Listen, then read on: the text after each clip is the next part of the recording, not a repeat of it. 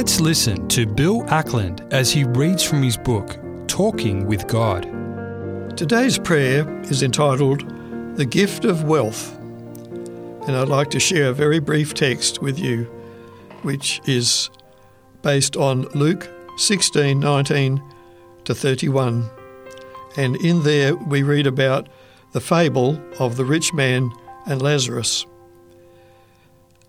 And an introductory thought while most people believe they, they need more money than they have, and many really do, many people could get by with less, far less. O Lord, the giver of every perfect gift, it seems to me you did not directly provide money. Its first use is unknown to us thousands of years later. Was it the antediluvians? Or did the need for a means of exchange and a store of value arise after the Great Flood? Ancient coins are still being found that give some indication as to their origin.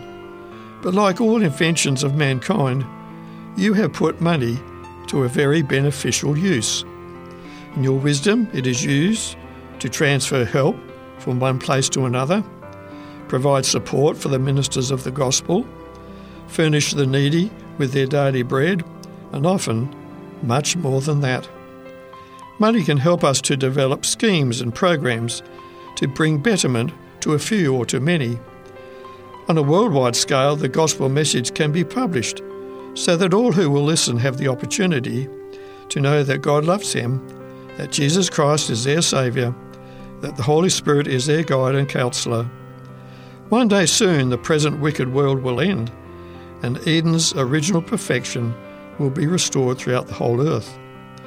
All these things and many more can more readily be accomplished by the wise and prudent use of money, so that work done by us can, in part, be transferred to where the need is, where the people are who need to know about you and all that the plan of salvation involves.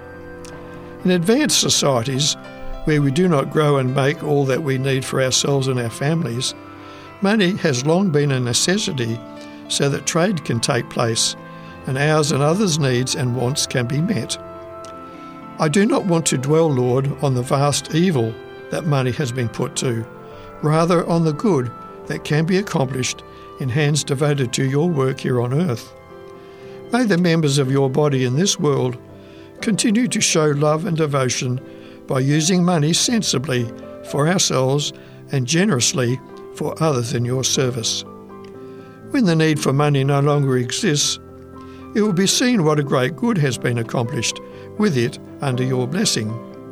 Lord, may we always be generous in aiding your work and helpful to those with needs. In Christ's name I pray. Amen.